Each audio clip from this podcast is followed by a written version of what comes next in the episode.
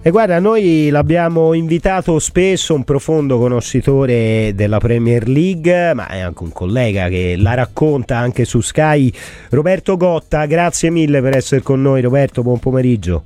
Ciao, buon pomeriggio a tutti, ciao. Roberto, buonasera, grazie di essere con noi a bruciapelo. Perché la Premier? Eh. Perché la, i Premier sono così bravi? Cioè, perché vale da, il doppio dei diritti, al di là de, diciamo, della nostra incapacità atavica di lavorare per il domani, e mi riferisco ai nostri presidenti?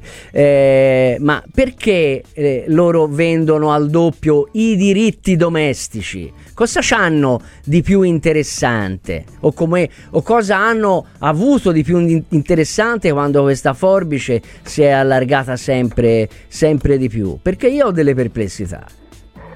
Ma allora, eh, obiettivamente hanno saputo creare un prodotto, un prodotto che si vende molto bene per... Eh, per gli stadi, per eh, la miscela di tradizione che permane proprio anche nella struttura di molti stadi, nei nomi, nel fatto che comunque per quanto questo possa sembrare banale, eh, l'inglese è una lingua universale, quindi anche quando vedi le partite puoi leggere eh, i cartelloni, puoi eh, ascoltare que- magari quello che dicono i protagonisti ed è una lingua ed è comprensibile ovunque. Hanno creato un'immagine eccellente, un'immagine che è iper sofisticata perché lo vediamo, basta mettere piede in qualunque squadra di Premier League e ti rendi conto di essere in una multinazionale, soprattutto le squadre um, più famose, più note, più affermate, percepisci proprio di essere in un posto dove si parla di affari, oltre che ovviamente di sport, ma anche se vai a un centro tecnico, come è capitato non molto tempo fa, percepisci che sei in un posto dove si fanno le cose veramente sul serio, devi rigar dritto, devi fare le cose per ottimizzare quello che entra, l'immagine che dai al pubblico. Ehm, è una, co- una cosa che io ho rilevato spesso, c'è questa capacità di mescolare la grandezza, l'immagine e anche però la familiarità di un campionato che sembra fatto eh, per tutti, mi spiego, quasi in ogni partita di Premier League, non parliamo poi di Luton dove ieri chi ha potuto ha visto magari in tv anche Luton Arsenal, durante le azioni di gioco, durante le inquadrature degli Derby. allenatori, durante le inquadrature dei giocatori, si vede il pubblico sullo sfondo, si vedono le facce, si vede la gente, una cosa che nella nostra Serie A non capita praticamente mai. Tanti stadi da noi hanno l'inquadratura, io parlo proprio di TV, che stiamo Mhm. parlando di TV in questo momento, Certo. quindi mi sembra pertinente, manca l'immagine della gente come partecipazione all'evento sportivo. È una cosa che, sopra- guardate le partite della Sì, sì, inquadrano l'allenatore, c'è della gente dietro in faccia, vedi le singole persone Certo. e secondo me, non so se è una spiegazione un po' troppo sofisticata, ti senti parte di qualcosa anche se sei a casa. No, no, ma non c'è dubbio. Molto Quindi, interessante. Quindi, Roberto, eh, possiamo dire eh, che un po' c'è questo fascino. Loro, quindi loro raccolgono il fascino. Ora io sono il più vecchio di tutti, sicuramente.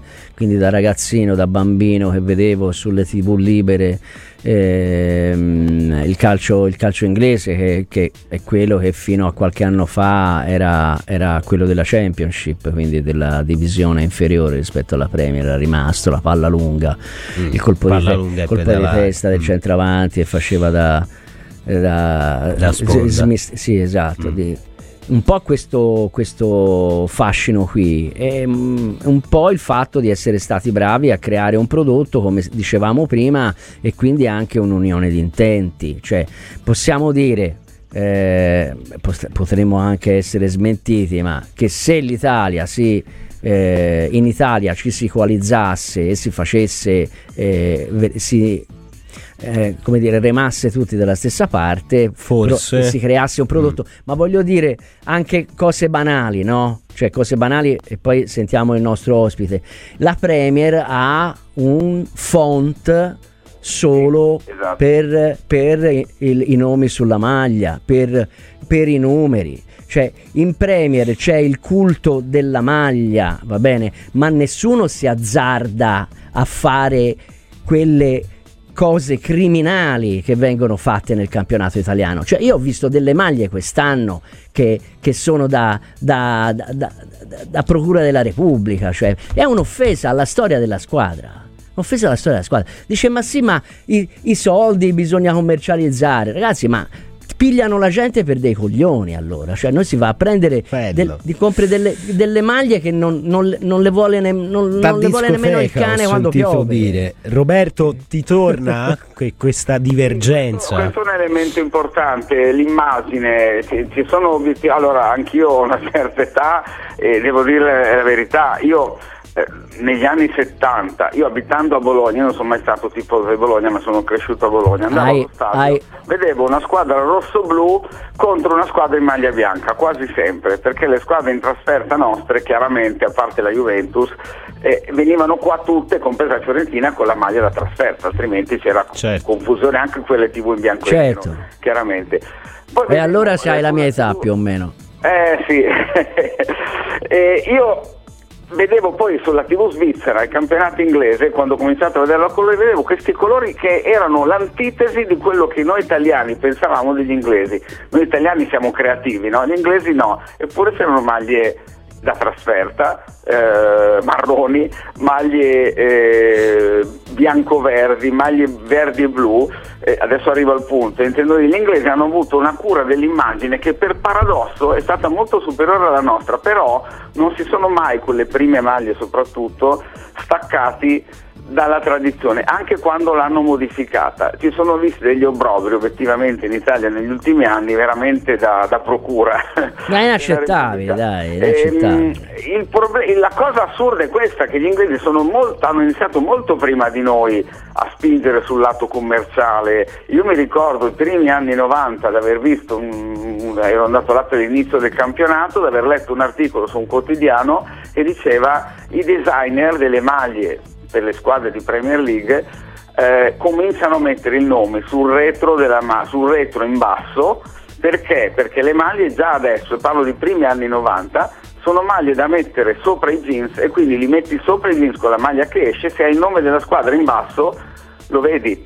Queste sono accortezze che sono di un'estrema spinta commerciale, molto superiore alla nostra, che però molto spesso, non sempre, è rimasta in, nell'ambito di una tradizione che è quella che fa sì per cui il tifoso eh, americano, il tifoso indonesiano riconosca immediatamente quello di cui si parla. Eh, de- devo dire anche loro ogni tanto eccedono, a- anche loro a volte hanno delle spinte, cioè la percezione che ho studiando un po' quel mondo è che ci siano alcune persone che tengono a freno tendenze eccessivamente mm, sì. commerciali di molte squadre, di molti club. Io sono convinto che ci sarebbero club disposti a giocare anche 3-4 partite all'estero se potessero fare cassa. Eh, c'è, c'è una... Però c'è, c'è, una sorta di guardiano, dici? Eh sì, è una mm. specie di controllo reciproco, però... Okay però ci sono situazioni in cui mi viene in mente, faccio una cosa veloce, nel, nel, football americano in America, Jerry Jones, proprietario della squadra di Dallas, ma proprietario dal fine 88, che arrivò dirompente sulla scena e disse ma perché mai eh, dobbiamo distribuire gli introiti a tutti se io Dallas ho più, ho più spettatori, più pubblico, più tutto il resto? Fu tenuto a freno perché altrimenti quel, quel, certo. quel, mm, quel sistema avrebbe perso. La, la, NFL aveva come sponsor una notissima bibita, lui fece alla bibita ehm, rivale fece sponsorizzare il suo stadio, quindi prendeva soldi da entrambe e però questa cosa creò problemi. Ecco, in Premier League qualcuno che, con queste tendenze ci sarebbe, però come dicevamo prima viene un po' tenuto a freno, una specie di controllo del vicinato, mm-hmm. ecco. Sì, ehm, probabilmente è l'anima nordamericana quella sì, che è sì. piuttosto viva in Premier, che, che, vorrebbe cambiare un po' le cose. Ma tu a questa Premier di cui mi piace poter individuare anche qualche lato debole, che cosa, che cosa ruberesti? Eh, ruberei? Sì. Ah, eh. O prendere ad esempio, insomma. Eh. Ma io, io, io, sono convinto che noi abbiamo punti di forza che non sfruttiamo, eh, noi italiani. ad esempio le nostre tradizioni che secondo me non vendiamo adeguatamente bene all'estero. Per esempio?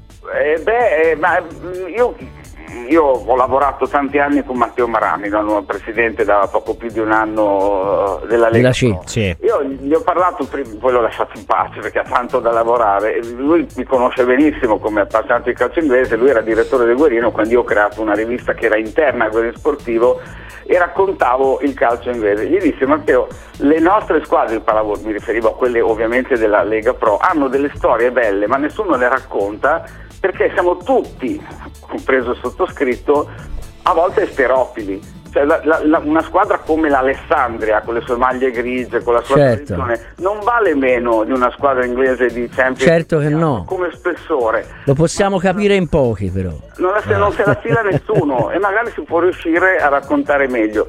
Ehm, noi abbiamo una cosa che rispetto agli inglesi eh, danneggia e, e credo che il problema sia sentito a Firenze come a Bologna come in altre città. Eh, un numero eccessivo di tifosi delle grandi nelle città di provincia. Eh, dico Mm. eccessivo nel senso che a volte si dice ma perché non fare la Coppa Italia come la Coppa d'Inghilterra?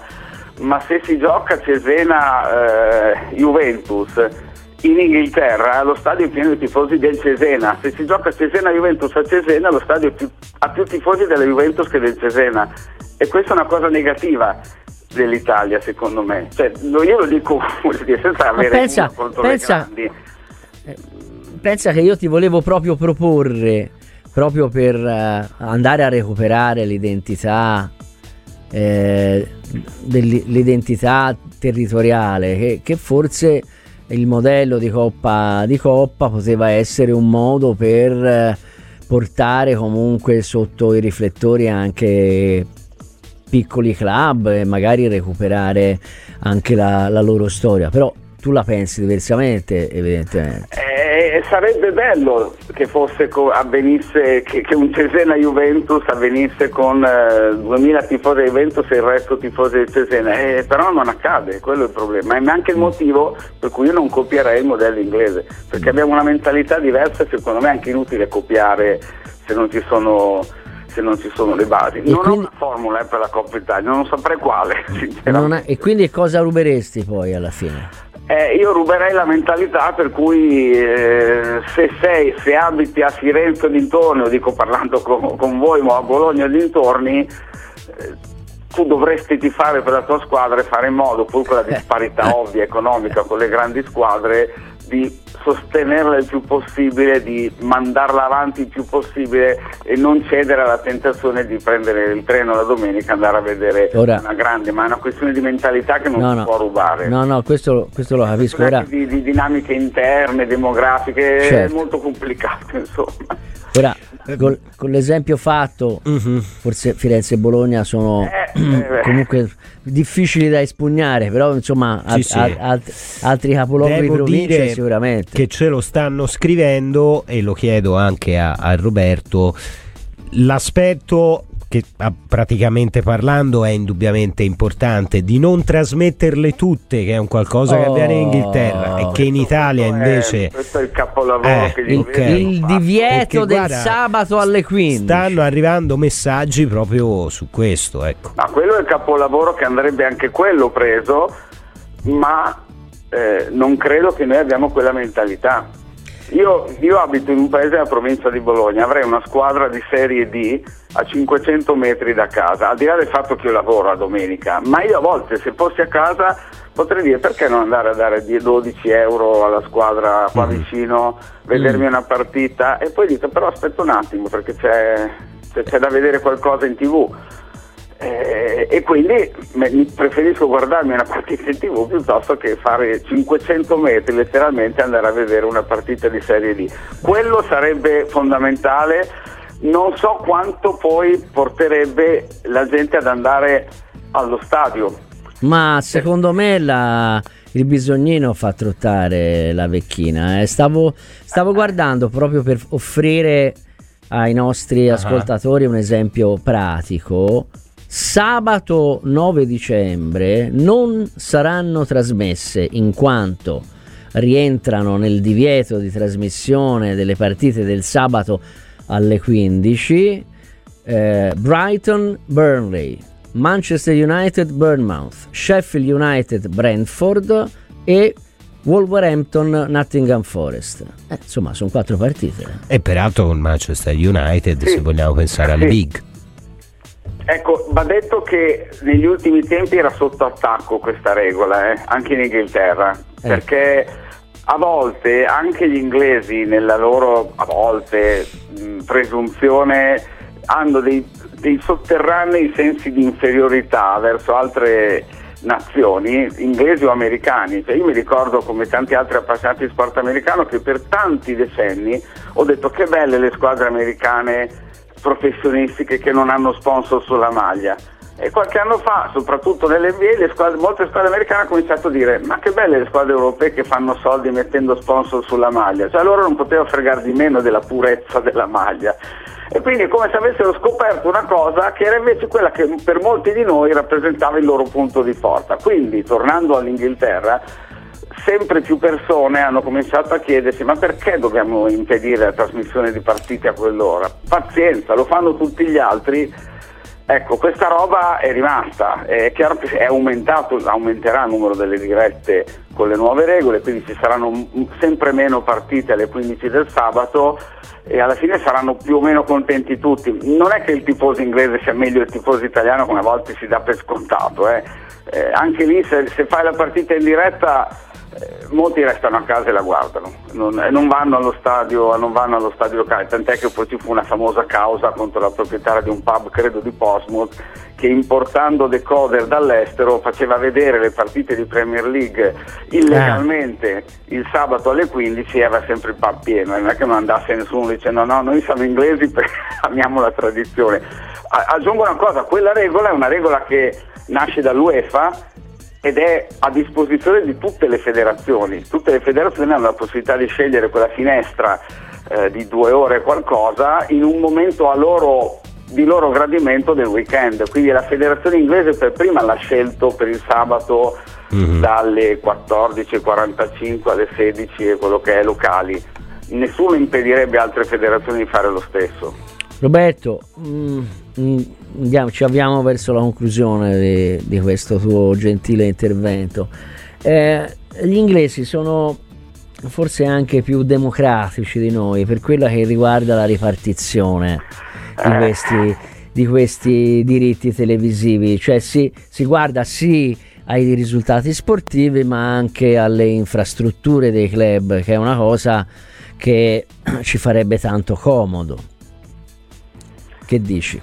Eh sì, beh, consideriamo poi il, il, vantaggio originale che i club hanno avuto, chiamiamolo vantaggio, nel, nel fatto che gli stadi erano quasi sempre di loro proprietà mm. e quindi hanno potuto investire quelli che avevano i soldi per eh, andare avanti, in molti casi non lo hanno fatto perché una delle caratteristiche del calcio inglese per molti decenni del secolo scorso è, la, è, stato il cinismo dei presidenti, che spesso erano presidenti imprenditori locali quando ancora non, dove, non erano arrivati gli stranieri, che sapevano che finché offrivano uno spettacolo decente sabato pomeriggio il tifoso avrebbe sopportato qualsiasi condizione. E le condizioni degli stati inglesi per alcuni decenni sono state veramente fatiscenti sì, veramente, veramente. Poi abbiamo visto anche le conseguenze sul piano anche delle tragedie che ci sono, certo. ci sono eh, verificate. Quindi hanno fatto di tutto i presidenti per non migliorare i loro stadi, essendo di loro proprietà, non volendo loro spendere. La ristrutturazione di primi anni 90, fine anni 80, dopo la tragedia di Sheffield, di Hillsborough e, e tutte le cose che sono nate, è stata pesantemente favorita da prestiti e eh, proprio anche concessioni governative, questo non va dimenticato, altrimenti molti club avrebbero comunque fatto fatica a cambiare. Però mm. per dire, nel 93 quando il Millwall, che ovviamente all'epoca non era, anzi non è più tornato in, nella massima serie, si era stato per l'ultima volta nell'88, costruì il nuovo stadio, credo fosse il primo nuovo stadio costruito dai primi anni 60 e questo secondo me è significativo, cioè, la situazione era ferma da più di 30 anni grazie purtroppo alla tragedia di Hillsborough e al governo che ha dato fondi eh, con una cassa speciale a molti si sono rimessi in sesto, quindi va detto anche quello, club privati, club, stadi privati, però il governo all'epoca ha aiutato parecchio. Però diciamo no, no, a questo punto Vai, bisogna, vai. bisogna- bisogna chiudere. Però nonostante tutto, tutto, diciamo anche la bravura nella vendita dei, dei diritti TV in ambito territoriale, eh, la, la Premier com- ha comunque dei ricavi di ticketing eh, record e questo forse dipende secondo te più dalla cultura inglese, quindi dalla, dal desiderio di uscire fuori, bersi una, due, tre, quattro, cinque, sei, sette, otto birre e poi salire sugli spalti. Non sto scherzando. Eh, lo- no, no. Non sto scherzando, Lo so, che lo gli so. spalti si riempiono gli ultimi 5 minuti Sì, Perché sono tutti giù a 5 bere. minuti Sì, sì. e un'ora e mezzo, due ore prima Certo. si trovano giù al bar anche ai bar dello, dello stadio e bevono una birra dietro l'altra. Ecco, e passare un po' anche que- questa, questa tradizione eh, oppure ci sono delle formule magiche per questo straordinario ticketing? Beh, è che adesso. Allora, l'inglese negli ultimi. Allora, metà anni 80, non ricordo quale anno, la presenza media negli stadi era al minimo storico, tipo 18.000 di media. Adesso è più del doppio. Chiaro che alcuni stadi sono più grandi. Eh, che però si è ricreata l'abitudine di stare bene andando allo stadio a prescindere dal risultato Ecco, una cosa che noi a volte noi italiani abbiamo è Bravo. dipendere troppo dal risultato cioè vai a farti una, una giornata una giornata fuori. e Sì. stai bene, e stai Sì. bene. E infatti, come avete detto, mentre una volta gli stadi inglesi erano pieni un'ora e mezzo prima c'era un tifo pazzesco e non vedevano l'ora che iniziasse la partita, poi eh, per, per tantissimi anni si poteva bere birra anche in vista dello stadio, invece da tantissimi anni adesso non si può bere birra, non si possono bere alcolici in qualunque punto dello stadio da cui si possa vedere il campo, perché vogliono evitare comunque guai. eh. Adesso, eh, però l'atmosfera ne ha, ne ha- ne ha perso parecchio. Chiaro. L'atmosfera in moltissimi stadi inglesi è imparagonabile a quella di una volta e anche questo è il merito della Premier League, merito tra virgolette. Sono riusciti a vendere un prodotto che dal punto di vista dell'atmosfera alle partite molto inferiore a quello Che era prima. anni fa. Certo. Che comunque sono una quarantina, perché quando hai detto metà degli anni Ottanta ci siamo quasi alla metà dei. Possiamo evitare questi calcoli perché io cominciavo a appassionarmi a questo giochino, ero piccino, però già c'ero anch'io, quindi eviterei. Roberto è stato davvero un piacere, eh, ci ha illuminato Grazie su tanti tante. aspetti. Eh, scusate la logorrea, ma, Ma quando che? parlo di certi argomenti mi, mi appassiono. Ti abbiamo disturbato apposta e grazie ancora, guarda, sono arrivati svariati messaggi e di questi ce n'era uno di Simo che ti dà ragione al 100% eh, su tanti aspetti. Quindi grazie ancora a Roberto Gotta. Grazie a voi. Ciao, a Buon presto. pomeriggio. Ciao, ciao.